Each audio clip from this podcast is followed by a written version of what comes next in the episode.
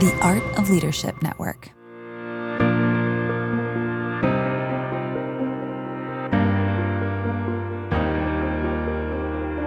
Well, hey, everybody, welcome back to another episode of the Unfair Advantage podcast for church planters. My name is Andy Wood, and I'm your host. And today we're going to jump into our fifth episode with my friend Mike Hickerson. He is the lead pastor of Mission Church in Ventura, California. Great leader. Started this church with his wife, Jodi, and uh, some good friends. He shares a little bit about that in this episode. One really cool thing about Mike Mike is actually the coach for our first church planting cohort. So we have started some cohorts for church planters with the Ascent Leader, and they were in my house in June of 2022 for the first ever gathering. Nine great church planters spread across the country, and we're going to keep doing it. It was such a huge success. We're going to do it again, and we'd love for you to be a part of it. So if you would head over to theascentleader.org, you can get all the details about our second cohort that we're forming. Uh, but the list is already built up, so I want to encourage you to go there pretty quickly if you want to be a part of that one. Now, also, in addition to that, I want to make sure you know about several of our sponsors. First of all, I'd like to say thank you to Carey Nieuwhof and the Art of Leadership Network. Such a great resource. Now, one of the podcasts that they have in the Art of Leadership Network is by my good friend Brad Lomenick. Brad has been a friend and a mentor for years, actually was on the board of Echo Church for a while. Uh, in addition to this, Brad is one of the greatest connectors out there. Uh, he does a podcast kind of connected to the theme of his book, uh, the H3 Leadership. And I want to encourage you to check that one out. There's also so many great resources at careynieuwhof.com. Uh, there are some amazing things that talk about uh, how to be resources as a leader for business leaders. There's subscription that you can uh, sign up for that gets you resources every month to equip you as a pastor, as a lay leader, equip your church lead, your the leaders in your church. I want to encourage you to check that out, and then also to check out Food for the Hungry, uh, fh.org uh, slash churches, and you can get more information about how to make a difference in your community with people who are in poverty. Now, let's jump into this fun conversation with Mike Hickerson from Mission Church in Ventura, and I'll be back on the back end to wrap it up and kind of help us put into action some of the things that we learned today. Well, I'm here today with Mike Hickerson, pastor, church planter of Mission Church in Southern California. So good to be with you today. Man, honor to be here, dude. So I feel like uh, I feel like I should be interviewing the, you, though. I've got so many questions for you, so it's it's hilarious to be on this side of it because um, I've been cheering you on for a long time. So, well, I I love getting to connect with you, and I've heard so many incredible things from our good friend Sean, uh, who talks about your leadership, and it's exciting. Uh, you know, most of the church planters that are listening will know that we're going to be doing a cohort together, which I'm I'm really pumped about. I cannot wait. I'm excited about it. Yeah, and we're we're uh, we're also excited about you know continuing to learn from stories of people who've gone before us, and I'm so grateful for your willingness to invest in uh, church planters today, Mike. I'd love to hear a little bit of the the backstory of your church plant and how you guys got started. Yeah, time do you have? No, I was living in Illinois, working. I worked at some great churches. I didn't grow up in church, and so uh, for me, coming to Christ was uh, completely a world changing. And that wasn't my plan to be in ministry. And then God kind of led me to Him and uh, sent on that trajectory. And so I was working at churches, and I never wanted to be like a church planter. Um, back in the 2000s because I thought they were all cynical 20 somethings that didn't want to be under leadership and or under authority. And I was like, well, I don't want to be that. I want to be somebody that is helping move the ball down the field. But God reoriented, reoriented some stuff. And I was li- working at a church in Illinois that I loved and they were reach. I had great, I was not, I didn't have a lid. I was teaching and leading teams and all kinds of stuff and loved it. And they were great at reaching people. And I was like, man, I think every city in the world needs churches like this and, you know, begin to stir some stuff in me like okay and a team of us that were praying through it like man what would god do and where would he send us? And so we didn't know at the time we're like what do you do? You know we didn't know church plant world it wasn't super cool at the time you know i'm filling out forms like do you like go online? I didn't exactly know even know what the exponential conference was. I was just like felt this calling and i'm like god you're gonna have to make it clear because i don't know what to do. So long story short um, we had a friend in um, that was living in California that was working at a church, and they were getting ready to turn 10 years old. And it's a long term friend that we had named Rusty George at Real Life Church in Valencia, California. And he connected to our, our, our team and was like, Hey, if you're thinking about planting a church and you don't know where, we would love to ch- start a church the way we got started and we don't know who. Let's see if God may be in this. And it, it kicked us off on a journey that was unbelievable. So we ended up in Ventura, California, which is a really, really rough place. It's hard to live in. No, I'm kidding. It's an amazing city in Southern California. It's by the coast. It's north of Malibu, south of Santa Barbara. Awesome city. Um, and it's been the privilege of my life to lead Mission Church in Ventura. We started in September 18th of 2011, and it's been a crazy, crazy good journey. Wow. When you started, did you move with some friends or was it just you and your wife? It was actually three couples uh, that moved together, fundraised and moved together and, and started the journey. And we're all still on staff together. So I know that doesn't happen. There's usually horror stories around that, but there, it is possible to uh, work together and still love each other and still have faith. So that's awesome, man. How did you decide which of your friends to invite to come with you guys? Yeah, we, we had a it was like Survivor, and we just no, I'm kidding. Uh, we uh, we voted people off the island. No, it was one of those things where we had been praying with a group of people and uh, a couple we've been praying with, and we're like, man, we don't know what's up to. If it's God's moving one of us, or God's moving all of us, or what He's stirring. So let's be in it together and cheer each other on. And I was processing with a friend of mine because I didn't. My family didn't like grow up in church. And so i was like trying to get some wisdom from from him and i was in a group with him and he's like um, just just so you know like since you've been talking to me about this i think me and my wife are supposed to join your team. Would you ask the other couple if that's okay? And i'm like yes. And so it was kind of like god really formed a team that we had worked mm-hmm. together. We knew each other well. I actually went to uh, college in Joplin, Missouri, and was in Acts class with uh, the wife of my friend who's on staff too. So we were in Acts class as 18 year olds together, learning about the early church, and then get to go on a journey and plant the church together. So it's been it's been cool. Wow. How did you know like what the different roles would be on the team when you guys established? Were was it clear that you and Jodi were like more wired to be the leaders of it, or was it something you guys had to navigate? No, I think um, I was reticent at the beginning um, to say I'm the leader because I thought if you were a good leader, you didn't have to say that. And sometimes the bad leaders that I knew were in a meeting slamming the table saying I'm the leader, but no one thought they had influence. So I was a little hesitant at the beginning to say I'm the leader. Uh, but it was a good journey for God to go to take me on to go like it's okay to be the leader. Uh, and our team was uh, absolutely on board with that. And they, you know they're all going like well we think we know you're the leader. Will you just admit that you're the leader? I'm like no it's us. It's us. It's us. And i still believe in the value of team to a, a huge extent but you do have to have um, some point leadership and that's important. So uh, we uh, not to say that i mean we fight well still on uh, because we're all in it together and we all are vested in it but it's, it's okay to be the leader. It was a journey for me. Are those uh, people that you started with are you guys what's your relationship with them like outside of working together yeah, so we wanted to just do life together, not just ministry. Um, and I know that sounds generic and everybody thinks that, but we actually like each other and like hanging out and friends, and our, our families are friends, which you know we love cheering each other on. So it, it's like they're people that I love and trust, which also happen to be really high capacity and high gifted people. And so they're like some of our best friends and some of the people that anyone in the world would hire to do the role that they're doing in our church. So I feel like just super privileged to be part of it with them. It's it's crazy how God has just been so good to our team. It's an awesome, awesome team. So for wow. sure. Did you edit? Was there any point where you had to ask any of them to go rotate off, or they're all they're all still with you? Yeah, so we started. So we started with three salaries. So even when we're talking about church planning, that is tough because you are fundraising. That's a big number to fundraise at the beginning. Yeah. So we we committed to do that, and um, we ha- so we had some volunteer staff at the beginning and that was one of the things that changed the trajectory of our church is like what can't a volunteer do is one of the questions we started asking. So a volunteer with enough giftedness and humility and uh, uh, to, like talent and opportunity and development there's probably not much that a volunteer can't do but sometimes we as staff limit because of volunteer we say no for them. And so we started uh, with the the idea that we have volunteer staff that give some of the best hours of their day to pretty significant ministry initiatives as a church plant. So uh, we were able to do some of that early with some of the the people that we moved out with, which was really really cool. It's incredible. But no, they've all been on staff the whole time.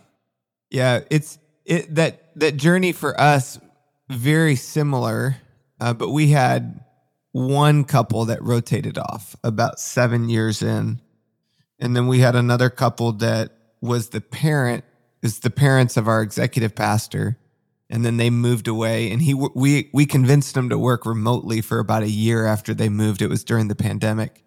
But yeah it's it's it's beautiful when it works. And then you know we all know stories of, of people that it didn't really work for. But one of the things right. you talked about was the capacity of those people. How did you how did you know or did you know at the beginning that these are some folks that have the capacity to grow with the church.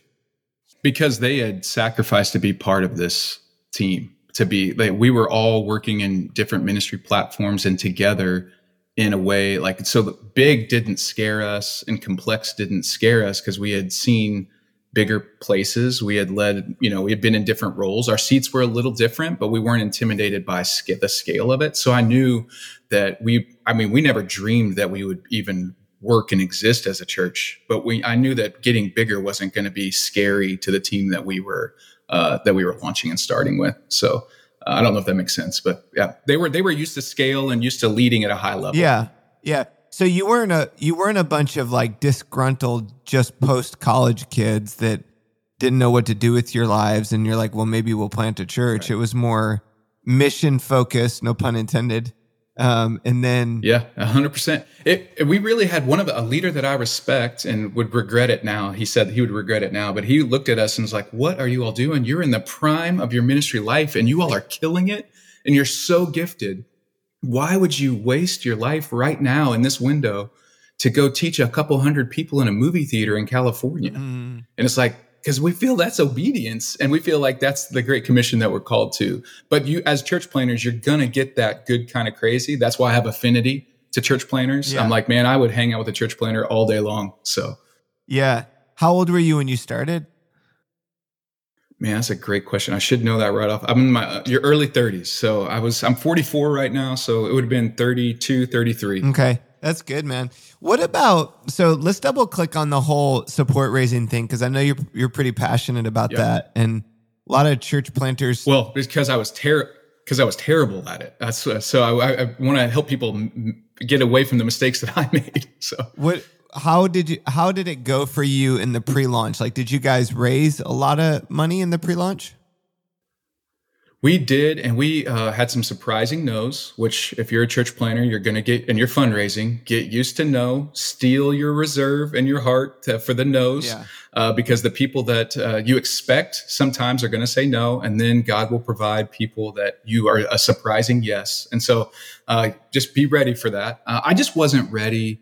Um, in my mind, I had never done donor development. I had never never done any fundraising. I had just never done that personally or as a leader. So it was a skill set that I wasn't ready. And no one was uh, pushing me enough to realize that no one's going to church or fundraise the church for me mm-hmm. or fundraise the vision for us. Yeah. And so I just am always telling planters, you got to have a plan to attack it mm-hmm. um, and fund it um, and fund it to sustainability, not just to your salary in year one. Fund it as a project would be my bias. Fund it as a project to where it could become self sustaining in years two and three and give it room to breathe and grow to sustainability versus just, you know, stopping when you get your salary covered mm-hmm. because that's your window. Pre launch is your window to, to do your best fundraising. Because most of the time when you move to your city, you still are going to need to be fundraising and you're now trying to meet people, but you're in funding mode. Yeah. And so I'd say, man, as much as you can, slow down and get it funded in a great way as best you can. That's so good.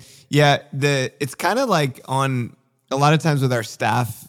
It doesn't happen a ton right now, but the, in the past there have been staff members that are like, "Well, I can't, I can't get enough people to serve. I can't get a, uh, you know," and they're shooting for a number, and that number that they're shooting for is is like the bare minimum of what they need Yes. And so they're it's like you're shooting but you're short.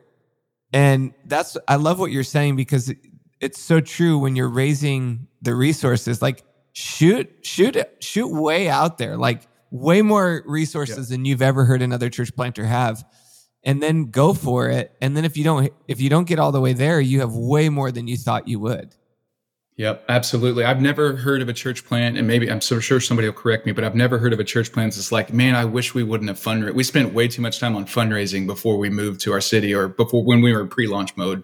Now, yeah. I, I, everyone that I've heard regrets that, um, and I'd even give a word if you have already planted and started, man, and you're having some early success. That's a great window to go back to the circles that you were fundraising from and give them up like would you help fund this project or would you help you know because some people want to invest in something that's winning. Some people want to invest in the people. Some people want to invest in the stories. And so once you have stories they're all in to help be in then and they weren't in at the beginning. So yeah. don't lose that muscle.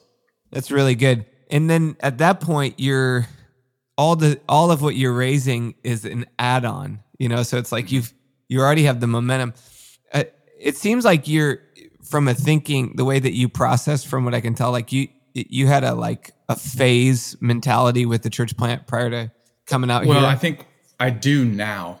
I mean, I yeah. think we all have revisionist history. When we look back, that's where all the books come from. We can look back and go like, "Oh, I know exactly how to do it." But when you're in it, it feels very much like pioneer and you're like scrambling for that's why I love this podcast. Any advantage you can get, you're listening for like, "Oh, I need to write that down."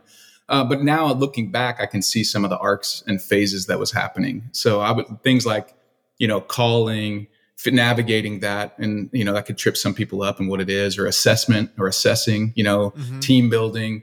Uh, I the, I'm sure none of this is original to me. So anything that I say is not original to me. So I'm not trying to take credit for it. But exegeting your culture and your city and what God where God has called you to is a phase. You know, funding fundraising is a phase, team building is a phase, core building is a phase, like, you know, la- launching is a phase, existing yeah. is a phase. You know, all those kinds of things are like, and it, what's required at each of those things is different. And I think if, as a church planter, to realize what season you're in is important because you could be winning in the wrong things, uh, yeah. for the in the in the wrong season, the right things in the wrong season. It's really good. So if you were to say, like, from that kind of calling piece and maybe we can even double click on that, but all the way into when you move into a community to plant a church, like if you had to say the top four or five categories of things that church planters should really give energy to up until yeah. that point, what are those from calling to to being in the city? Yeah, or wherever they're. Yeah. And you can, and we I can double say, click on calling because that's huge too. Uh, I would say slow down because you get one chance to do this season well and healthy. Mm-hmm. And there's a rush. I know the financial pressure. I know the the family pressure. What are the logistics? When are we moving? How are we doing it? We just resigned. Oh my goodness. You know, there's so much pressure that can come in that season. But this is your one window right here to decompress, to take stock of what God has called you to, and make that plan. Um, so I'd say slow down. In most church plants that I've seen, wish that they don't wish they had gone faster in the launch phase. They wish they would slow down and do it in a more healthy way uh, for both the their pace of life and funding. And um, so I would say slow down, um, exegete the culture as best you can. What I mean is like, what are the isms of your place? I, and you know, G, you know, Gene Peterson would say like, there's something holy about the people and the place that God has called you to. So stay in that holiness of like, where, who are the people and where is the place? What's true about it, what's not true about it, where, you know, what, what are the best places to eat? What do they think about people that aren't from there? You know, what lie is, is your city selling that's antithetical to the gospel? And what hope does the gospel have in your city? And you're not going to lead with that on day one. Like, here's where the, here's where my city sucks. You know, you're leading with, man, where's the hope at in that our, the lie that people believe in our area? So what are the restaurants? What are the political climate? What do where do people go? What do they do for fun? You know, how much margin do they have? What does family look like? You know, what does entertainment look like? You know, all that stuff. Uh, just pay attention to all the exegete that. That's really good. How about on the calling? Let's talk about that because I know you have some some passion for the significance of identity and how that plays into your calling and um, talk talk about how you see calling for church planters? Yeah, I, it's it's a like a holy thing, I think, and so I, I always want to make sure that I'm suspending judgment on other people's calling, because so I wouldn't want to like cast judgment on somebody's obedience or what they're hearing, but I do think there's something that's not just like I want to go do this or that would be cool, or man this is like the new thing for entrepreneurs and young you know young leaders to kind of get some some reps and some clicks. Let's do a let's do a church plant that'll work. I think there's a holiness to it of like man if you could do anything else other than this do it because it's hard. And this thing will being a pastor is difficult being a church planter is difficult and it will uh, I, what I don't want to happen is that uh, guys and girls are navigating calling and that they get their identity wrapped up in what they do as a pastor before before placing it as who they are as much loved sons and daughters. Mm-hmm. and this thing that you're in will it will everybody will tell you you do great. Everybody will hate every decision that you make. You'll disappoint people all the time. And so if you need their approval and you're looking for other people's approval this is the worst job that you could possibly do for your soul. So mm-hmm. make sure that god has absolutely called you to um, to what he's called you to before you step forward in it that's good. How did you like in the formation of security of your identity? How how do you think you got to a place where you have that confidence more? Man, I if I'm being honest, I would say God has been really kind to me. You know, I I didn't uh look, grow I mean, I just had to navigate things um, walking into bible college and that's the first time i'd ever been around a bunch of christians in education mode and i was like these are not my people. Like they're a little weird. I don't know what to do.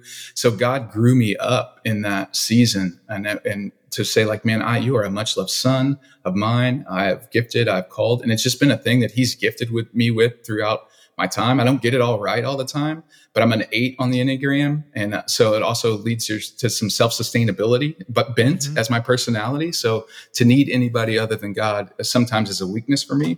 And so it's been a, it's been a good journey for me to rely on God as a, as a, as a father, as the one that is the audience of one, as like, that's what matters at the end of the day. Like that's who I want to be. That's, that's, that's the thing that's been anchoring for me. Yeah, that's good. It's interesting how, um, each of our different wirings, we have our own sin struggles. And I, I'm a fellow eight on the Enneagram. Oh, and so, I knew I liked you. Yeah. So you, there is a sense in like, you know, there's been a couple of times where in, in the middle of COVID, you know, it's really hard.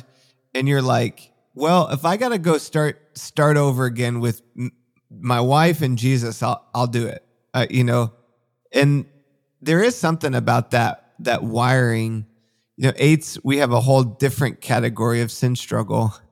Mm-hmm. We do. And it's the only one you read. You're like, oh, there's that. That can't be a good one. So I'm trying to be the as healthy, a healthy eight as I can for sure. For, but I think even that there's that thing with church planters that we, I want to continue to think like a church plant. We talk about it all the time. I don't want to lose that at all. Like, don't give up. Don't arrive. Think like a church plant. So when COVID hit and we're all reeling, there was a moment that I was like, well, we're still on the hook for the Great Commission. Yeah. So let's get about it in our context and let's go. So yeah, that's good. I think that um, the part of the cult or the identity that's harder for me than like, oh, well, everybody's looking at me. Am I doing a good job? It's more like, man, I want to be making progress so much faster than I'm making progress. And then I can create some arbitrary, com- com- like a competitive number in my mind or situation in my mind like well if we can do this then it's successful. And i don't really care what other people think about it. It's not like i'm you know doing it for somebody else's approval but it's like it's still that part of man i, I want to be making progress. I'm not making progress. And then there are times in our lives where god will just you know he he presses the pause button on something. Have you had any seasons like that where you felt like god god was saying to you, you know mike slow down. You're you're finding too much of your juices from what you're producing. Yeah, I I mean, we just went on our first ever sabbatical. Um, and it wasn't a forced one or a mandated one. So I think those are the best kind, a proactive one this last summer. And then I, it was so, I wasn't expecting to need it, if that makes sense, as a, as a eight that it thinks they got it all together and in their pride. I'm just kidding. I, I did not think I had it all together, but it was so helpful for me to re- to remind myself that I am not my role. Uh, I am not my gifts. Mm-hmm. It, you know, I am not what I bring to the kingdom. I am just a much loved son, and that's enough. And if and if I'm looking for that anywhere else, I get jacked up, and I put a weight on my gifts, or I put a weight on my role, or I put a weight on my church, or I put a weight on my spouse, or a weight on my family that is not theirs to, to carry. It's, mm-hmm. it's God's to carry. So I would be the leader of not getting that right. But that's something that always calls me back home when I'm like, no, no, I'm not what I do. I'm a much loved son. So, like for me, I don't really, I like strategy and all the stuff. I'm behind the scenes, love it. But when I come home after teaching, it's like, it's dishes. It's, you know, like we're going to go to play soccer. We're going to get out on the field. I'd rather be on the, a soccer dad than like super pastor type of person. Mm-hmm. So that's what I'm trying to navigate that in a healthy way. That's really good. So you guys have been going now for almost 10 years or just over 10 years. Right. And when you reflect back, if you were able to sit down and like give yourself some counsel when you were first starting, what would be some of the things that you'd say this this is something you should really be thinking about? Yeah, identity in Christ, um, and it's, it's such a we have. What else do we have to offer besides the fact that we are much loved sons, and, mm-hmm. you know, and daughters that have been rescued? That's where the power comes from. That's like God rescues and saves. So don't um, don't underestimate your role and don't overestimate your role. Just agree with God that you are a much loved son. Mike, you're going to need to remember this, you know, that you are a much loved son and that's it. And so don't be false humble and don't, don't be overly prideful. Just agree with God that that's where you're at. Um, so that would be it. Team, man, I think there's something about, uh, you know, I, as amazing as the church planters are probably listening to this and they're way more gifted than we are probably. Um, and probably they have way more information at their disposal than we had when we were planting which is great. Mm-hmm. i think that we should get better at all that. But um, they're just not enough to do it on their own. Like they're not that good uh, no matter how great they are we're just not that good to do it on our own. So how can we you start reading ephesians we're gifted to build up the body. That's what our gifts are for and to reflect on the gift giver who gave it to us. So how are we doing at building and releasing our teams and volunteers to find their God-given role in the kingdom, not just come and let hear me teach. Mm-hmm. Those are way different things. And I need to remind myself of that. And then the fundraising piece is massive. Like, you know, uh, cause I, cause I needed to grow in it. It was one of my growth points. And so I would need to look back at myself and go like, get better at it sooner, get better at donor development sooner, hang out with Steve Stroope sooner and talk and ask him all the questions about donor development. So, uh, Steve is savant at that. And what was the, what's the name of his book? Money Matters in Church. That's a super helpful one on on some of that stuff. Absolutely. Just write it down and do what he says. Yeah. So, talk a little bit about this whole aspect of keeping your heart tender towards people who are far from God. And how have you done that in this journey? Oh, well, that's, I think that's, well, I'm trying to be careful not to should on everyone. That's important because the, everyone gets should on these days. I want to enunciate that clearly, by the way. So I'm going to yeah. be careful not to should on everyone because everyone wants, to should on pastors and church planners these days. But um, I think what I think that should be the motivator of planting churches. Like I don't want, I don't think we ought to be sending church planters out that don't have a heart for lost people because I don't know why we would be planting churches that don't want to reach people far from God. So I would say, man, that that's got to be the motivator. And initially, when you're in launch mode, they are hypothetical. You're like, mm-hmm. I, I want to reach these people far from God, but then very quickly they will be personal and be neighbors.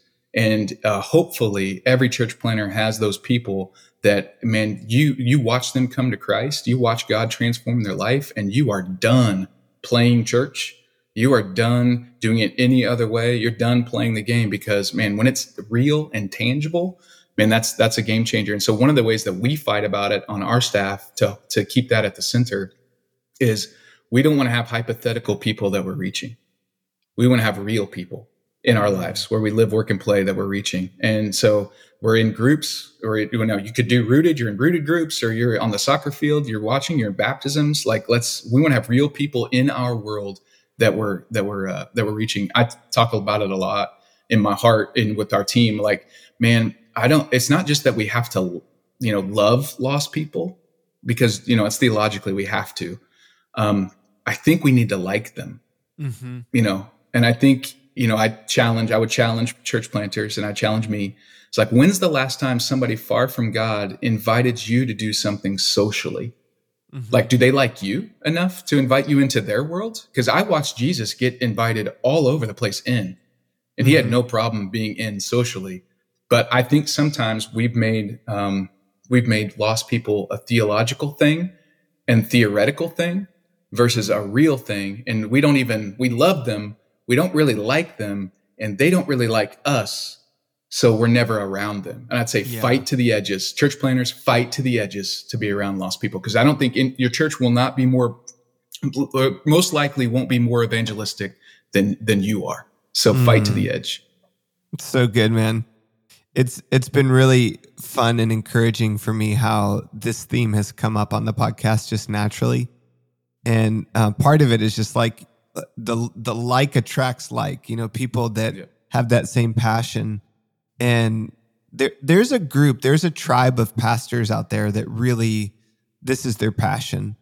And I uh, like I know in the gr- the grand scheme of things, the greater landscape, there are a lot of churches that are really focused on okay, we're to we're to disciple believers, which is, you know, half of the great commission, but totally neglect reaching people who are far from God. And I just I appreciate that that's your passion. Thanks. Uh, we talk a lot, and this is not original to us. It's grace and truth and time. Yeah. So yes, we want to disciple people, but man, it's not like instantaneous that you go from, you know, God had to work to do to transform my heart and grow me up, and He's still transforming me. And I think sometimes we want to fast forward that process, and it's grace and truth and time. So I, I, I love it when I meet like-minded people and church planters usually in that that that way. That's good. Anything else that you'd like to say before we wrap up? Yeah, um, man, uh, I'd say Five Dysfunctions of a Team has been a was a pretty powerful book. If you're looking for a resource, um, it's by Patrick yes. Lencioni. Basically, anything he writes is great, but that's I, that's a team building book. If you're looking how to do it, that's a that's a like go to always. And I think humility um, is the soil in which um, the spiritual gifts grow. So church planters need to stay in that. That's that's where they grow. And then just and as you're fundraising and as you're thinking, um, church planters are always navigate navigating the strings that are come along with everything in the season that they're in. And so treat, I would say, treat your church plant like NASCAR, meaning let people put stickers on the outside. Absolutely, yeah, sticker that thing up on the outside, especially if they're helping fund it and helping, you know, all that stuff. But be very, very, very careful who you let touch the engine. And so uh, I would that would be one of my uh, just we can t- chat about that later some other time. But yeah, I love throw that, that in there. I've heard the NASCAR illustration, but I never heard the engine line at the end yeah. of it. That's awesome. That's good, man. Yeah. Well, dude, I, I'm yeah, I'd love to at some point. We need to pick your brain on this podcast because, uh, man, literally, I've, I've watched and I've learned from distance from you for a long time. So it feels kind of funny to be asked questions by you when I have a lot of questions for you. So, well, this is I, I love. I mean, this is my mojo, man. I love being in conversations with people, learning. And I, I feel like I always, anytime I talk to another pastor or church planter that is moving the ball down the field in God's kingdom, there's just so much to to learn. And I feel like what happens for me in these conversations is to see the the breadth of what God is doing all over our country and all over our world and to think about the limitless nature of the Holy Spirit being poured out to to reach generations and that we get to be a part of that. It's just such a huge privilege. So thank you for your work in Ventura and the greater Southern California area and investing in church planters. I'm really excited about hanging out with you real soon for our first cohort. Honored to do it, man. Privileged to be part of it. We need more churches, not less. Let's go for it. Let's do it. Well, thanks, Mike, for that fantastic conversation. I'd like to actually just kind of camp on that whole idea of starting with a team because I think a lot of pastors and church leaders who are strong leaders tend to think that they can do it on their own. And we all know deep in our hearts that we can't do it on our own. And if you're starting a church, I want to encourage you the most important step that you can take after discerning God's call is to put together a team of people that will start the church with you that have different complementary gifts and even complementary personality to yours. I want to encourage you to begin praying about it. just like Jesus when he started his ministry he began with 12. We need a group of people that we do this together with and I want to encourage you to begin thinking about that if you haven't already And also, great resource on this is a book called The Advantage uh, by Pat Lencioni. And then another great book is called Who Not How by Dan Sullivan. Both of these are great resources around building teams of people. And as I said earlier, Mike is our coach of our first cohort. If you liked what he had to say, uh, you would even love more being a part of a cohort with somebody like Mike, who's one of our coaches. So you can go to theascentleader.org. Again, guys, thank you so much for being a part of our tribe. Thank you Food for the Hungry for partnering with us. Thank you, Carey Nieuwhof, the Art of Leadership Network. And most important, I want to say thank you. Thank you for investing time in getting better as a leader. Our goal here is to help you win early and finish strong. And if you know somebody else who's a church planter and they're just getting started, share the love. Invite them to be a part of the tribe and be resourced as a church planter so that they can win early and finish strong. Our goal here is to give you free, helpful content no matter where you are in your journey, whether you're starting three years in, and we're going to do that. I'm actually going to be launching some series of podcasts that are more just content based, less interview style. So I'd love to get your feedback on that. That is that's where we'll go on the next episode for our sixth episode of the Unfair Advantage podcast for church planters. Thanks so much for joining us today. We look forward to being with you on the next episode of the Unfair Advantage podcast for church planters.